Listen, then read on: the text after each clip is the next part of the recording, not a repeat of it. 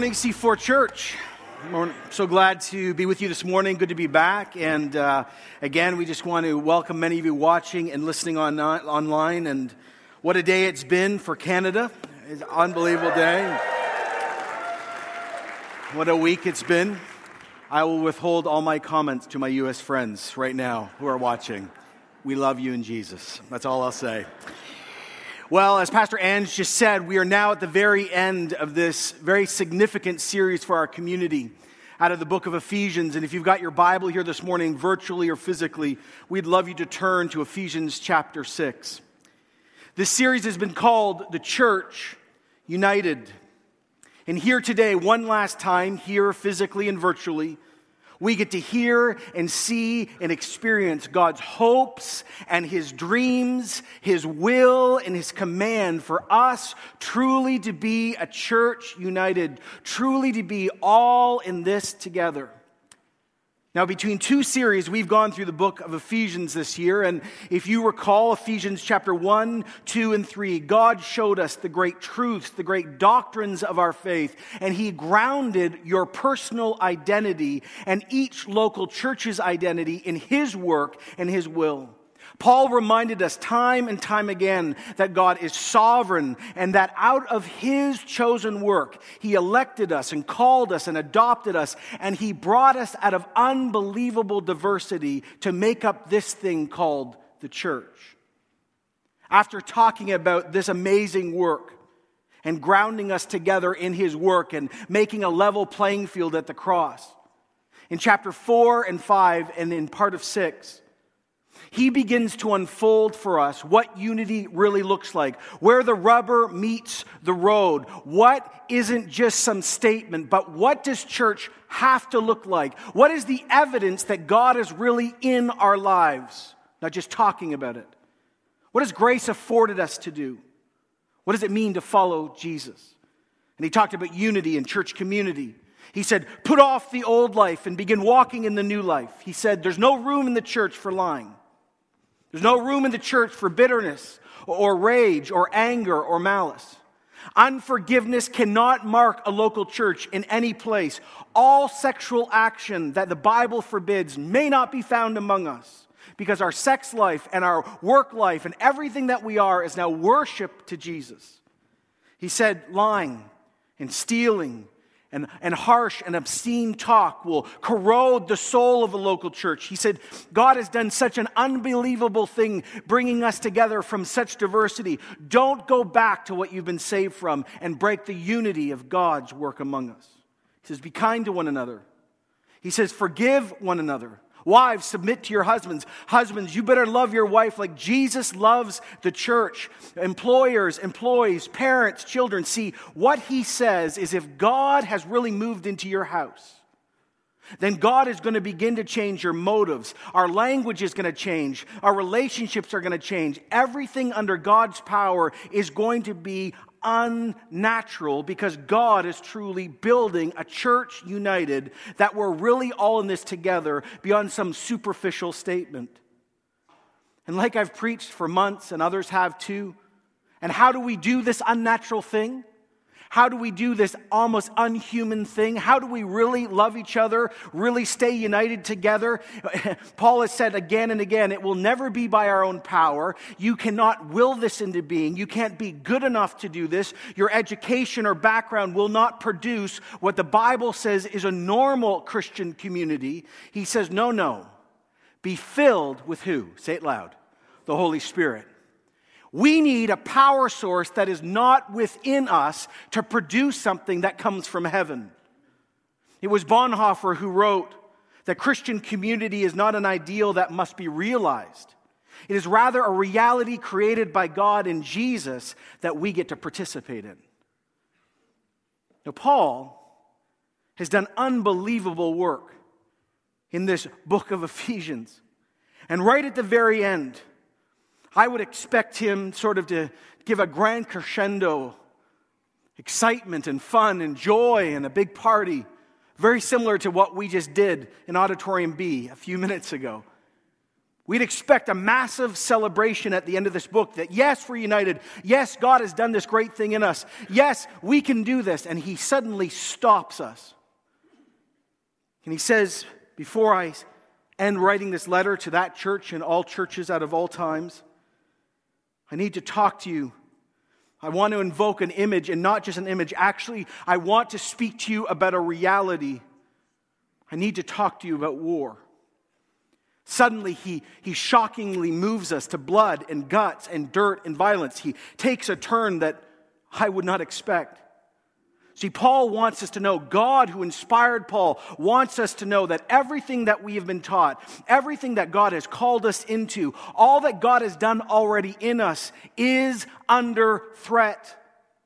And so he ends a letter that is about Christian unity, written to a church in one of the darkest spiritual cities of that time, and says to that church and then to us, God says, Don't you dare C4 give up.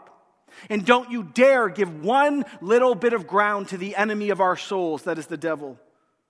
Don't believe the modern myth and lie that the devil is just some archetype for evil or he's some little red devil on your shoulder talking to you. No, no. He is real. He is ancient. His minions, demons, are real. And they want to destroy every single Christian living in this generation and all generations. And oh, how they hate the local church. They hate C4. And he says, You stand united as a church. You stand all in this together because do you not know how much is at stake? It is not just the reputation of you, it is the reputation of Jesus that is at stake. And not only that, the souls of Durham and the souls of Toronto and the souls of every generation are being fought over. Don't you know, church, if you don't stand, they lose forever. Now, before we get into the image of the armor of God and this graphic description that Paul gives us of war, let me stop this morning and re remind us as a community of what we have already read and learned in the book of Ephesians about the devil and his defeat. See, Paul has been weaving this narrative all through the book. So when we get to the end, we will not commit two horrific sins. The one is self sufficiency. I can take this on, no problem. I'll run into the battle and deal with this. You're going down if that's your perspective. But the greater sin among the church is not self sufficiency, it's fear. We don't want to have this conversation. We use phrases like, well, let's not talk about the devil because we don't want to, you know, lift him up too much. No, no, that's fear talking, not truth. So many of us don't want to have this conversation because we've watched The Exorcist and we're freaked right out. But I'm telling you this morning, we have learned out of the scriptures that the kingdom of darkness is broken, is defeated, and our Lord has already dealt with them. That is what we find here. So take your Bible back to Ephesians chapter 1, just to begin. The very first time I preached out of the book of Ephesians, what did we hear? Verse 3 Praise be to God and the Father of our Lord Jesus Christ, who has blessed us in the heavenly realms with every spiritual blessing in Christ. There is only one God, there are not many. And God is found fully through the face of Jesus. And that God, Father, Son, and Holy Spirit, who deserves all blessing and all worship and all power, He has turned around and decided to bless us in Christ. But like I preached in, in the first week, notice where He chooses to bless broken people like us. When I was reading this for the first time again, I missed the impact of where this takes place and see this matters when we face down self sufficiency and fear and our identity is under threat. He chooses to bless us in heavenly realms.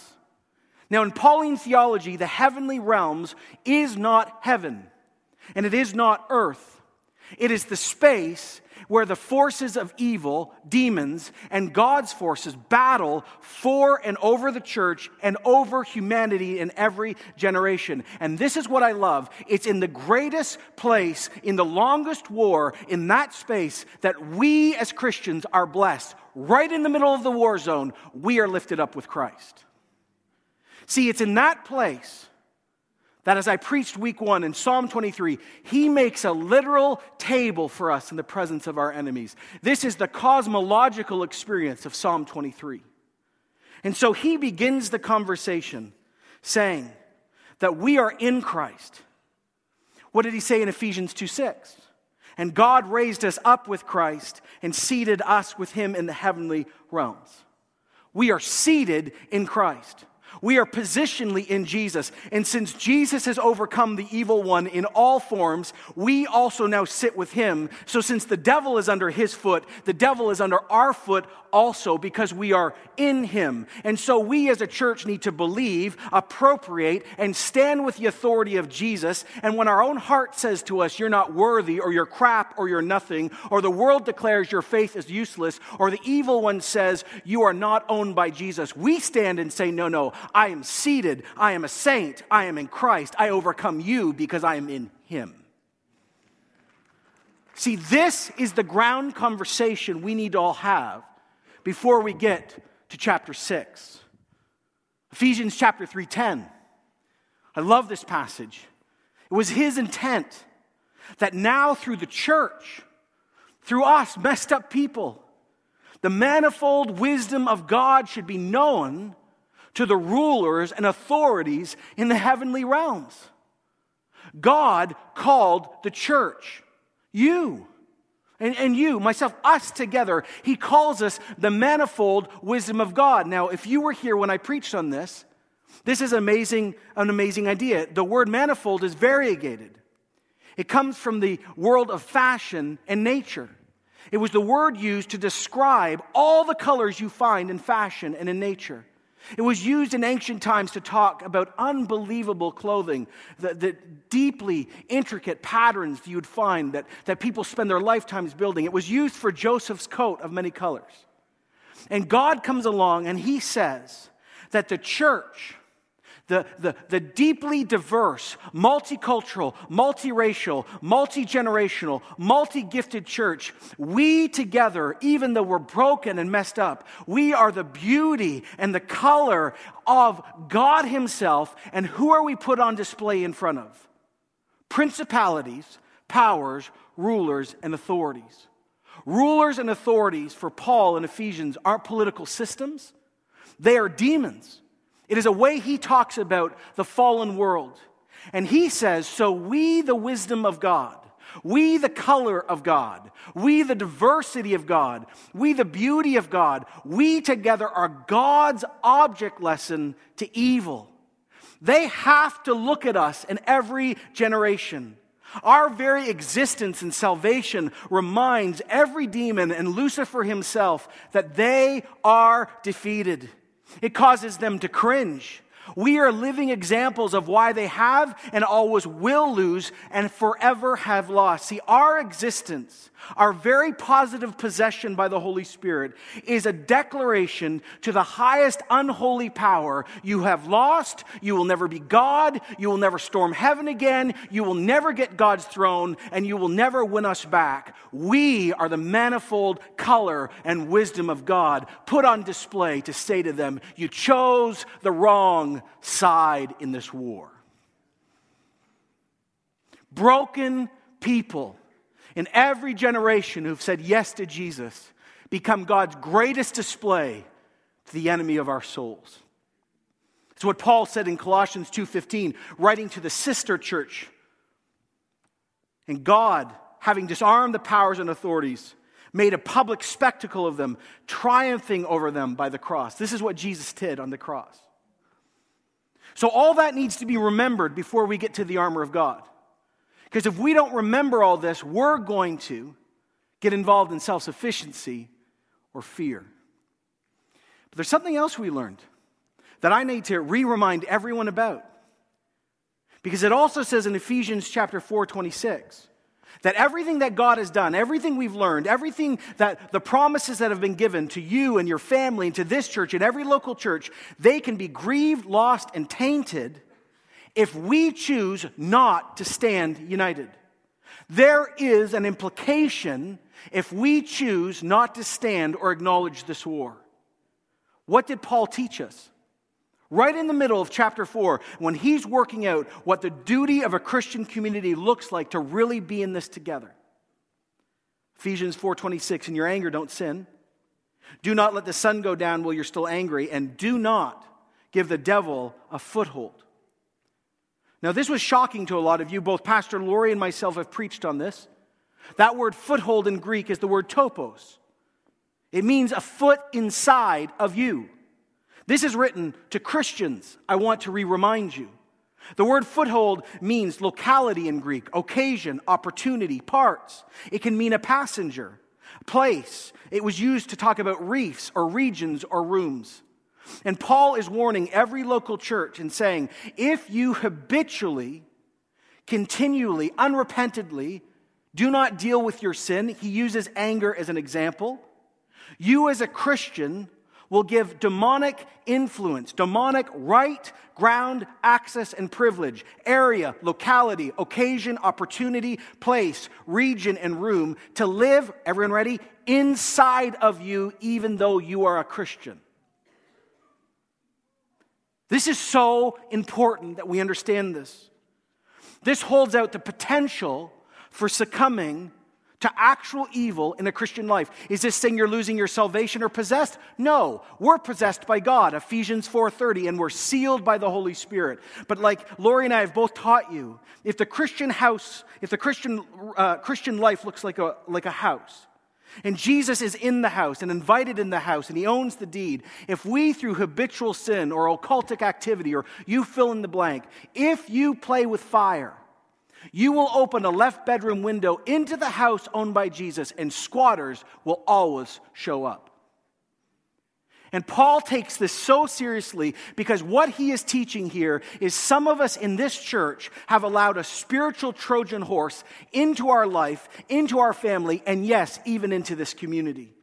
Some of you are saying, Well, John, I wasn't here for this. You're saying, I just want to get this that a demon can be in me but not on me? Yes, that is exactly what Paul is teaching. How many demonic things are crawling around in us, in our connect groups, in our families, or in this worship service right now because we've played with fire and didn't think there would be supernatural consequences? See, everyone, catch this this morning, my good, fair hearted, nice Canadians. This is a real war, and it is not fair. And just because you don't think this could happen, or this doesn't fit your theology, or you don't really, really believe in demons because you know that's old school, or you don't feel anything, does not mean this will not happen, or maybe it has already happened. And we wonder why church is so hard. We wonder why churches never seem to have lasting unity. And we wonder why faith and power and holiness, and, and, we wonder why connect groups fall apart, and we wonder why people leave church without talking and bitter. We wonder why it is. Could this maybe be a reason that we keep playing with fire and thinking it's just us and nothing else? The kingdom of darkness will do their best to bring us down, to hold us back, and to reclaim. Now, here's the good news we are above them in Jesus and our most broken of states. They are under Jesus' feet and under our feet. But if we do not stand in unity, if we choose not to guard the local church, they will never own us. They cannot steal our salvation, but they will grieve and they will interfere and they will deaden much of God's work among us and in your life. Why? Because we decided to give them back the keys they don't have anymore. The kingdom of darkness cannot walk into a local church and say, I'm here. But if we welcome them, trust me, if there's any place on earth the demonic want to be, it's in a church. Why? Because we're the hope of the world, everybody. So he says now, with all that teaching, how do we guard the church? I mean, how do we do this long term? And so now to Ephesians 6. He says in Ephesians 6:10, so finally, now notice this. Finally, this is my last concluding major thought I want to give you on church unity. He says, finally, be strong in the Lord and in his mighty power. Here's the translation C4 Guard what has already been done among us. Guard your unity, guard your identity, guard your salvation. Do not give ground. There is no excuse for topos among any of us. Like I said, this is a real, honest, dangerous war. And notice the command is not given to just you as an individual or myself, it's given to all of us. He's saying the whole church has to make the decision to be strong in the Lord. Now, this is not a request. God is not being deeply Canadian at this moment. He's not saying sorry five times. He's saying, Do this. This is a command. Be strong in the Lord. Because the war isn't just coming and it's not just metaphorical. You're living in it right now. And what I learned this week is this is written in the present tense. In other words, this is what the Bible teaches us. Every morning we need to ask for the power of God. This is something we keep doing. So many of us have a Christian perspective like this. Can you imagine if I said to my wife once, I love you, and said, Well, that's enough. I told her once and never said it to her again. How do you think things are going to go at my house? Really bad really bad. She's looking at me, really bad.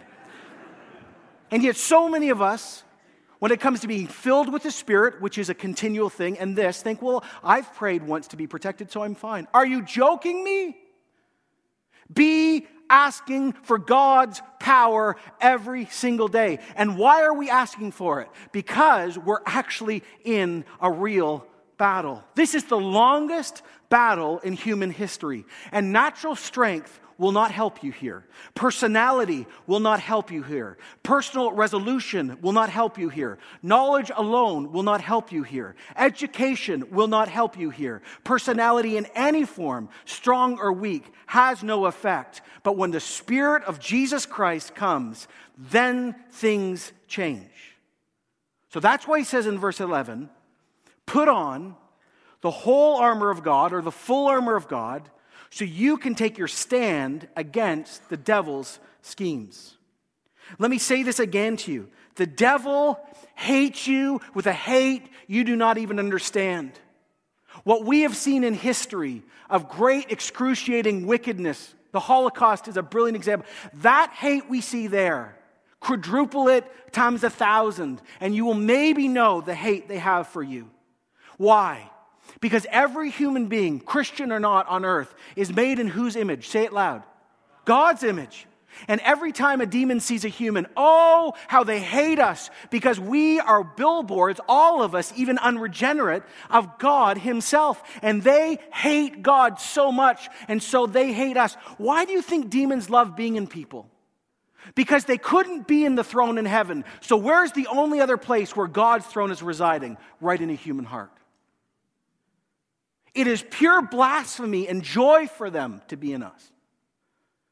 And they hate us because we're all walking around, all seven plus billion of us are the image of God. And oh, how they hate our Creator.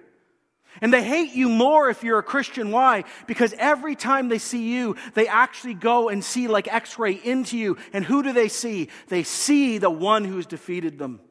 Like I've preached before, you're walking down in Pickering Town Center and you're in the gap and you're buying your thing on sale, and a demon walks by you and you don't even know it's there. Oh my goodness, how they freak out. You're like, I'm just $12.99. This is really exciting. But the thing walking by you is like, oh, there's that Jesus Christ in that person. Oh, how I want to destroy that person. Why? See, they hate you. They hate the Bible. They hate every local church. They hate godliness. See, spiritual warfare doesn't just happen when demons are cast out of people. No, biblical spiritual warfare happens every time a Christian brings the kingdom of God on earth. Every time the reign and rule of God is welcomed, it replaces their kingdom. Every time you don't lie, spiritual warfare. Every time you say no to pornography, spiritual warfare. Every time you forgive someone, spiritual warfare. Every time you love the poor, spiritual warfare. Every time we do something that is the reverse of their kingdom, we are declaring Jesus is around. And why do they want to see the local church destroyed?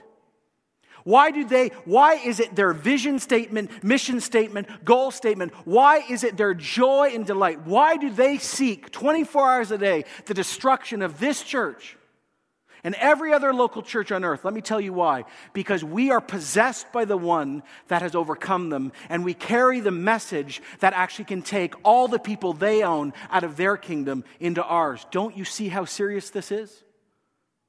They hate C4 and they hate Southside and they hate Hebron Christian Reform and they hate Calvary Baptist and they hate Harvest and they hate People's Church. You fill in the blank. They hate any church that exalts Jesus Christ because we are their greatest threat because of the one who is in us. And so they come and he says, You take your stand. You put on the full armor of God. Why? Because the devil's schemes are coming. So what are they? Well, they're going to attack us and tempt us and oppress us, and if we let them, demonize us. And they attack in the most overt ways, in the most subtle of ways. They ask us to doubt God's goodness. God's not good. Look what He let happen into your life. No good, loving God would let happen. Like, come on. How He accuses us of our sin, our struggles. Oh, how He loves to bring up our past. How He loves to present our present struggles. How He loves to whisper to us, Jesus doesn't love you. Look at you. Your life is garbage and nothing. I, I know how you think, I know what you live like. They love pointing us to things we don't have. Oh, God loves you, but look at the house that person's has. Oh, God doesn't love you. Those people are married and you're not. They will continually point you to things that you don't have, so you will doubt the Creator's goodness.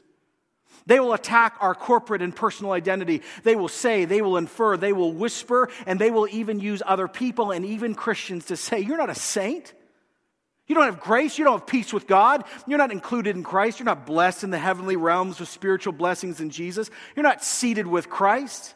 You're not chosen. You're not called. You're not foreknown. Please, you're not adopted. No son and daughter of God is found here. I know who you are. Look at your life. Look what you struggle with. Look at the family you've come from. You don't have redemption. There's no forgiveness for you. There is no way God wants to forgive you. Or that sin's so big, He would never forgive you sealed by the Holy Spirit. Please. You're not sealed. Actually, you're spiritually dead. Don't you know you have to give into sin? Actually, we own you. Not Jesus, we do. You need us. You want us. You've, you've had us since childhood, and we've helped you with anger, and we've protected you, and you want to trust that God who wasn't there when things were so horrific? Where was God when everything went down? We were there. Where was He?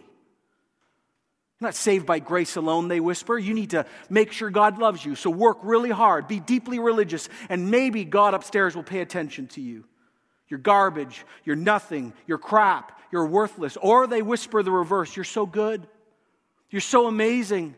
You don't need church, you don't need other Christians. Look how often. Do you really even need God? Who needs daily bread? You've got Loblaws. Let's get on with life. The schemes are varied, they're in your faith and they're in your face and they're dangerous. Oh, they'll promote thoughts and situations for all of us. They'll say bitterness and rage and malice and unforgiveness are acceptable. They'll tell you that all forms of sexual exploration are just fine. You know, that old Bible thing is just totally out of touch. They'll talk about harsh speech is needed. They'll say lying sometimes, you just got to do it. Stealing, come on, it's okay. Uh, they'll say that person deserves not to be, unfor- uh, be forgiven. they'll say, don't you dare pray for renewal. A little whisper, don't pray for a revival. That's such a stupid thing. Awakening. Don't listen to your pastors. This church is so extreme. Don't, don't, don't pray for those old things. Let's just do church and be happy with what it. Let's live a good, comfortable life. John, blah, blah, revival. Just ignore every time he says that, and anyone else does too. Because you know what? It's never coming. God doesn't really do things like that. The real thing they do, which so many people in church never want to talk about, is they will put thoughts and struggles in your mind or situation you have never naturally been attracted or wanted.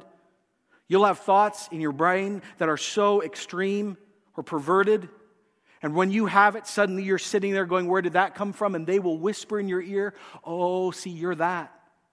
So you thought it, so you already are there. So why don't you just give in? Because we know that you're that thing. And you're like, oh my goodness, I thought that. I've never thought that before. I must, I must be this. And suddenly you go down a path and they blur temptation and sin all the time.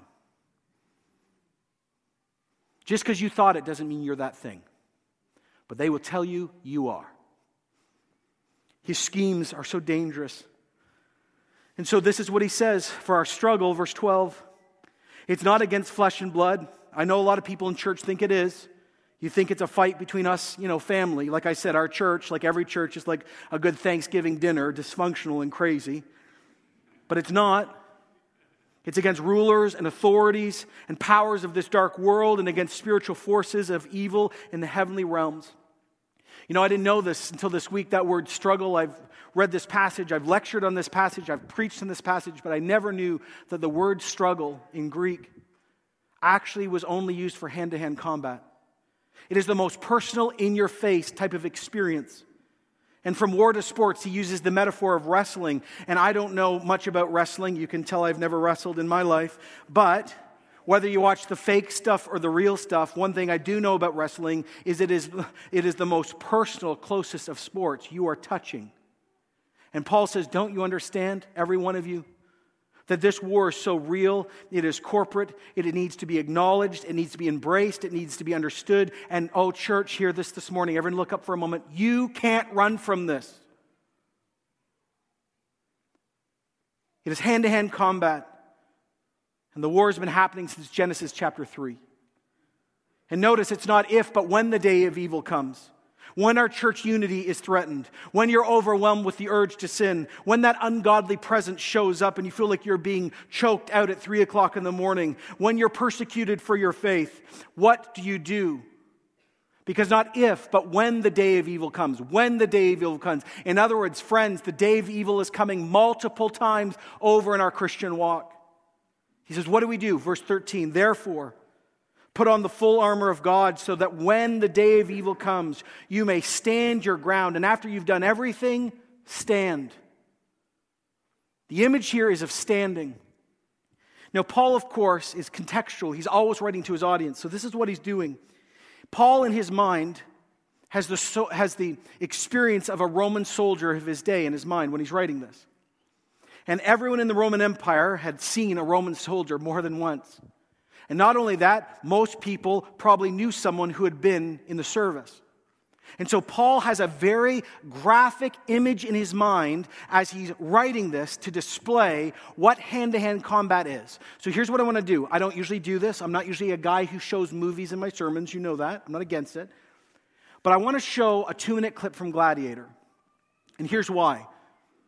Because I was rec- recalling this when I first saw this that in Gladiator there is a scene of hand to hand combat in a large war zone. And as we watch this this morning, I want you to look very carefully at the uniforms. I want you to watch arrows, and I want you to see the intensity of the closeness of combat. Because this is the graphic image Paul has. Now, if there's a little kid in here, you need to get them out right now. Okay, this is a rated R moment in our sermon, okay? But I'm not doing this for shock value. I'm not. This is truly what Paul has in his mind. So I want everyone to watch this, and then I'm going to preach through the armor. Let's watch it together. Welcome to a normal Christian life. See, that's the image he had in his mind. And you'll notice it as we start going through it. But that line of Roman soldiers in the church is made up of grandmothers and housewives and doctors and nurses and lawyers. It's made up of us. And he says, You see the intensity of how close that is, the proximity? He says, What's running at us isn't a human being, it's evil itself. The same evil that looked into God's face and resisted him is running at us. He says, Now, take up the armor of God. Now, what I love about the scriptures, it says in Isaiah 59 17 that the armor that we're putting on is God's own armor. He put on, this is God, the, the righteousness as his breastplate and the helmet of salvation. So the armor of God is both a gift from God and is also obedience to God. It is both things. It is a gift, and, and when we obey, it is a command and a promise. And this is the command. C4, in this generation, in this moment, in this region of this great war, you stand because all things are at stake. He says, Stand firm then with a belt of truth, verse 14, buckled around your waist with a breastplate of righteousness in place. The belt in the Roman soldier's uniform was a big leather one that would keep the tunic up, would attach the sword, and would provide mobility during situations like that. You don't want your tunic being grabbed and suddenly you're put down because they were able to grab it. Now, the belt for the Christian is what? Say it loud truth. And it is truth. It is knowing truth. It is knowing God's word. It is doctrine. It is knowing what God says about himself, about the world, about situations. The whole armor is held together by truth. If you don't have the belt, the rest of the armor falls apart. But it's not just knowing truth, it's living out truth. Every single time you don't steal, the belt of truth is on. Every time you don't lie, the belt of truth goes on. When you submit in a godly way, the belt of truth goes on. When you love your wife as Jesus loves the church, the belt of truth goes on. When you forgive, the belt of truth goes on. It is about knowing truth and obeying the truth. We are called to be people marked by truth. Biblical integrity means everything to us. He says, put on the belt of truth. And then he says, Put on the breastplate of righteousness. What protects your heart?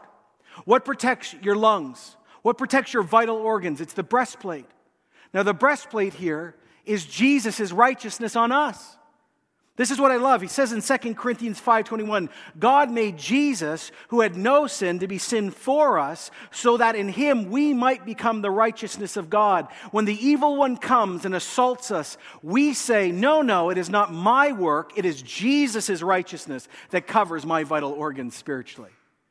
But also every time we act righteously, that breastplate goes on.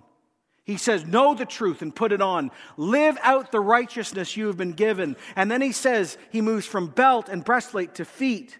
He said, And your feet fitted with the readiness that comes from the gospel of peace.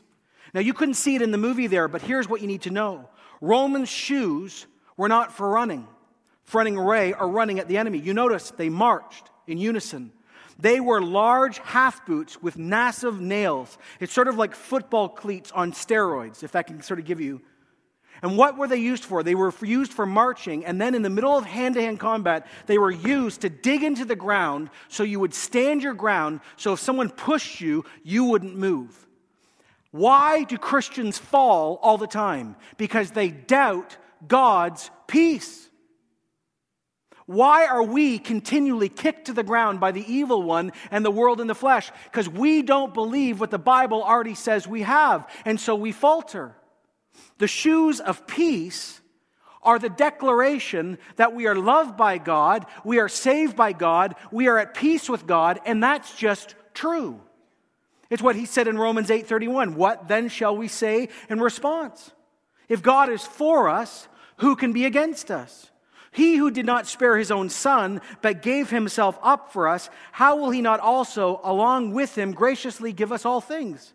Who will bring any charge against those who God has chosen? No. In all these things, we are more than conquerors through him who loved us. I am convinced, I have peace. I know that I know that neither death or life, angels or demons, the present or the future, or any power, height, depth, or anything else in all creation will be able to separate us from the love of God that is in Jesus Christ our Lord. That is the shoes of peace. But if you keep doubting your salvation and wondering if you're in and running up every Friday night to make sure you're in, you will never stand. He says, belt, breastplate, and shoes. And then he says, in addition to all this, take up the shield of faith with which you can extinguish all the flaming arrows of the evil one. We just saw it in the film. One of the most terrifying things in the ancient battlefield was lit arrows. You saw the havoc it caused, but not, not only that, they would light shields on fire, so you have to throw the shield down. And when you throw the shield down, you're exposed, and suddenly everyone around you is exposed because shields were used to build walls and to build roofs. And so if you drop your shield, we all get exposed. But this shield is not like those shields. This shield, when the flaming arrow hits, the flame goes out.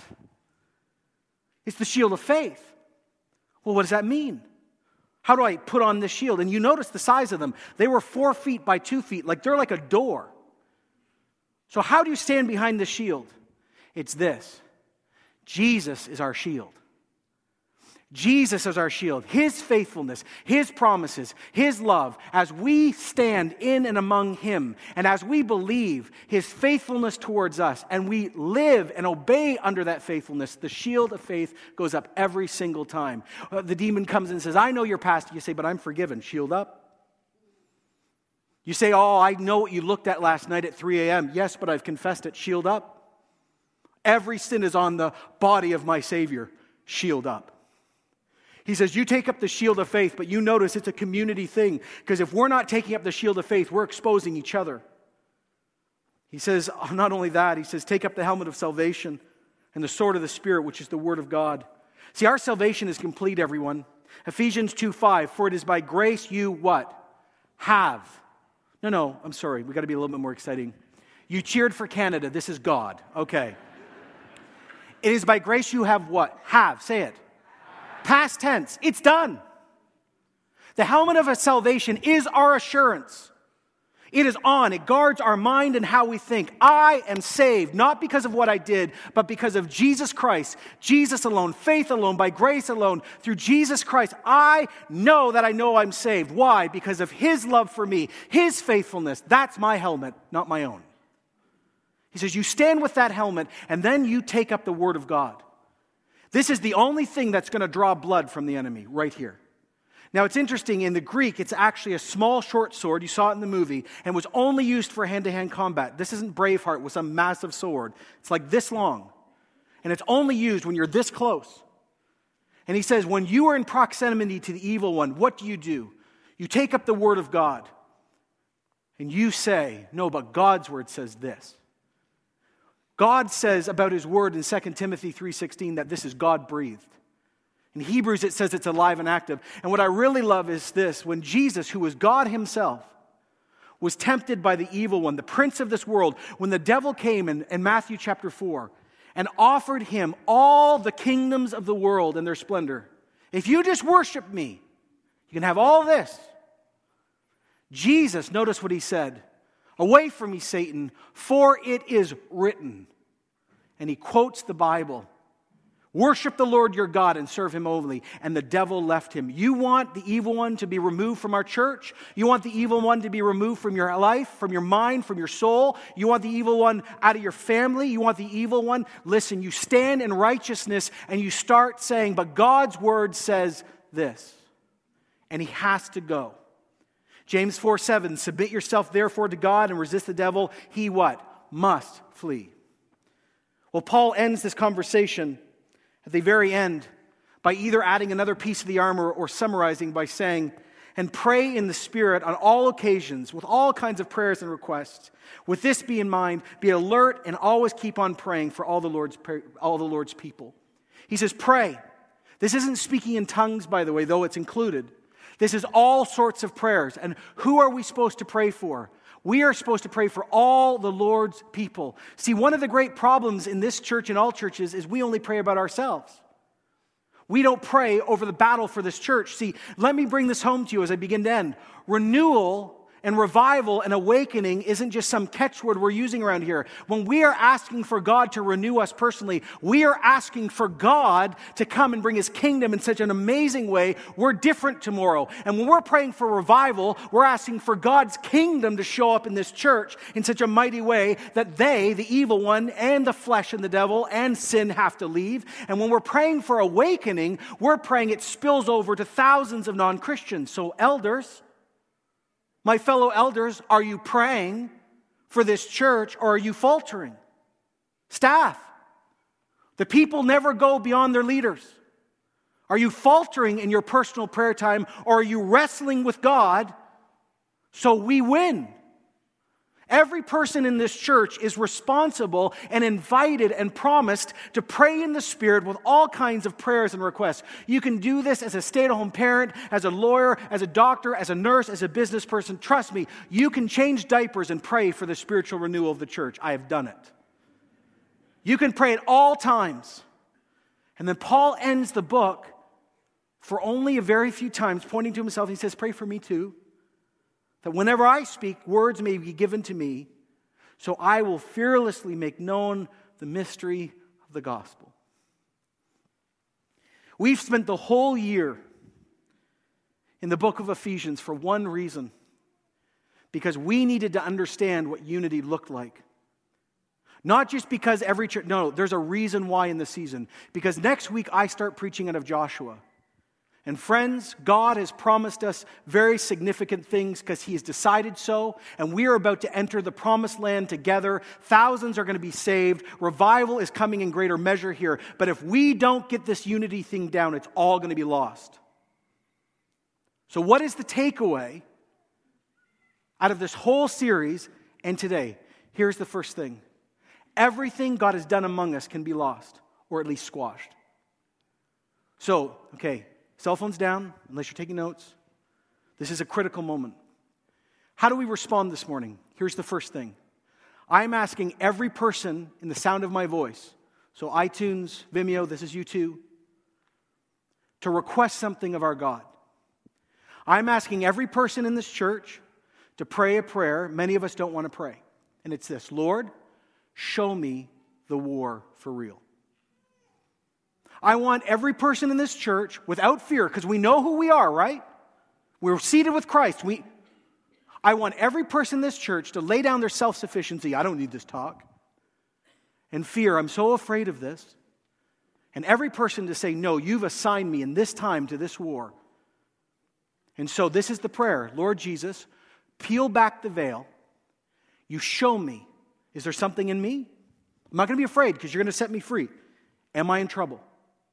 Lord, where's the enemy in my family? Lord, where's the enemy in this church? Lord, you start showing me where the enemy is working in this region. Because if you don't believe in this war, you'll never stand.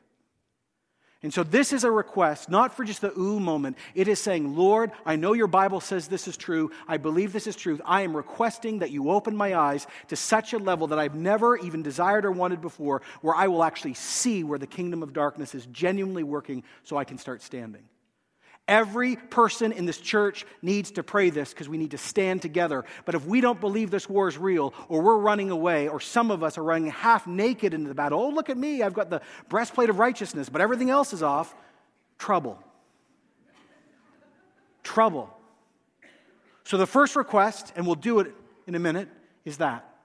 Here's the second thing. As one of your pastors, one of your fellow Christians, but as one of your leaders, I say to you this morning, I say to you in the strongest of terms stand, because everything is at stake. Our unity is at stake. The future of people in Durham, in Toronto, are at stake. You need to stand in private when no one's looking. You need to put up the shield at 3 a.m. and at 10 o'clock and during the day. You have to stand because the rest of us are relying on you and you are relying on us and we're all relying on Jesus. This is a community thing. We have to stand in private and stand in public. And we need to ask for the power of God we need to stand and put our helmet on and say, We know our salvation is sure. We need to say, The breastplate is given to me. I'm secure in my righteousness because it's His righteousness. We need to know truth. We need to stand behind the shield called Jesus. We need to have the peace uh, that's fitted on us already and say, No, I know this is true. And we need to continue to grow as a church in such prayer that we are regularly, continually giving all sorts of prayers and requests on behalf of ourselves and the whole church. We are called to this. This is how things change.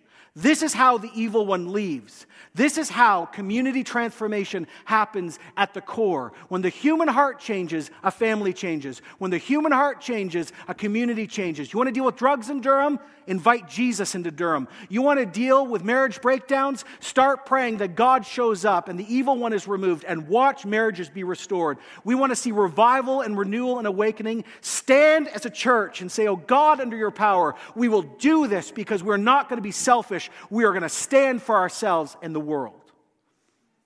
He says, Pray, stand, and pray again. I end with this. Paul says, Would you please pray for me?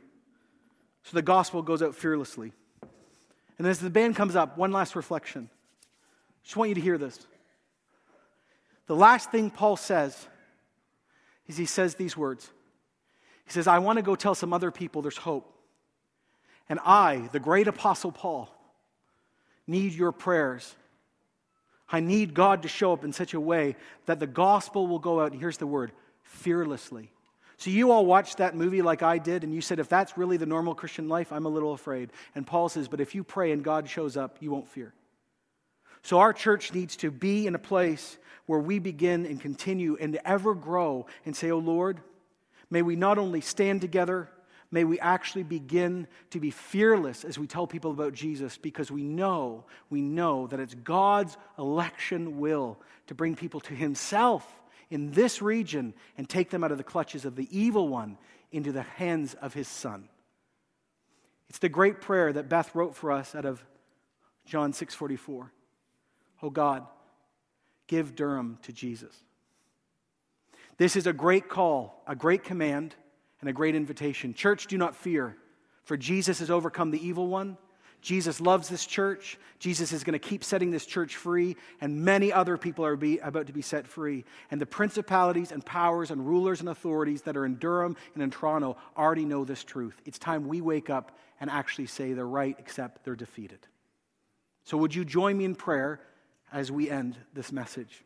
God, the unity of our church is so important, and honestly, Lord, we need your help. And so, a few things we'd pray. Number one, uh, Lord, give our church courage and root us in the truth. And so, number one, like, Lord, show us where the enemy's at work. And show us your glory when you do it so we're not afraid. But show us, show us in ourselves, in our families, in our like show us his hands, his fingerprints, his presence.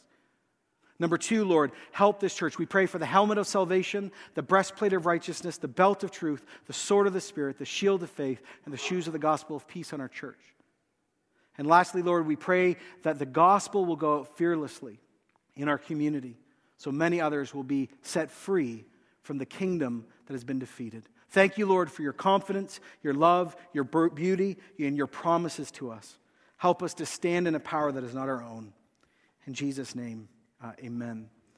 And could I ask you to stand? And can I just say this as we stand? As we go and realize the battle is much more real than many of us thought? Has Jesus won, yes or no? Then go in peace, because it's done.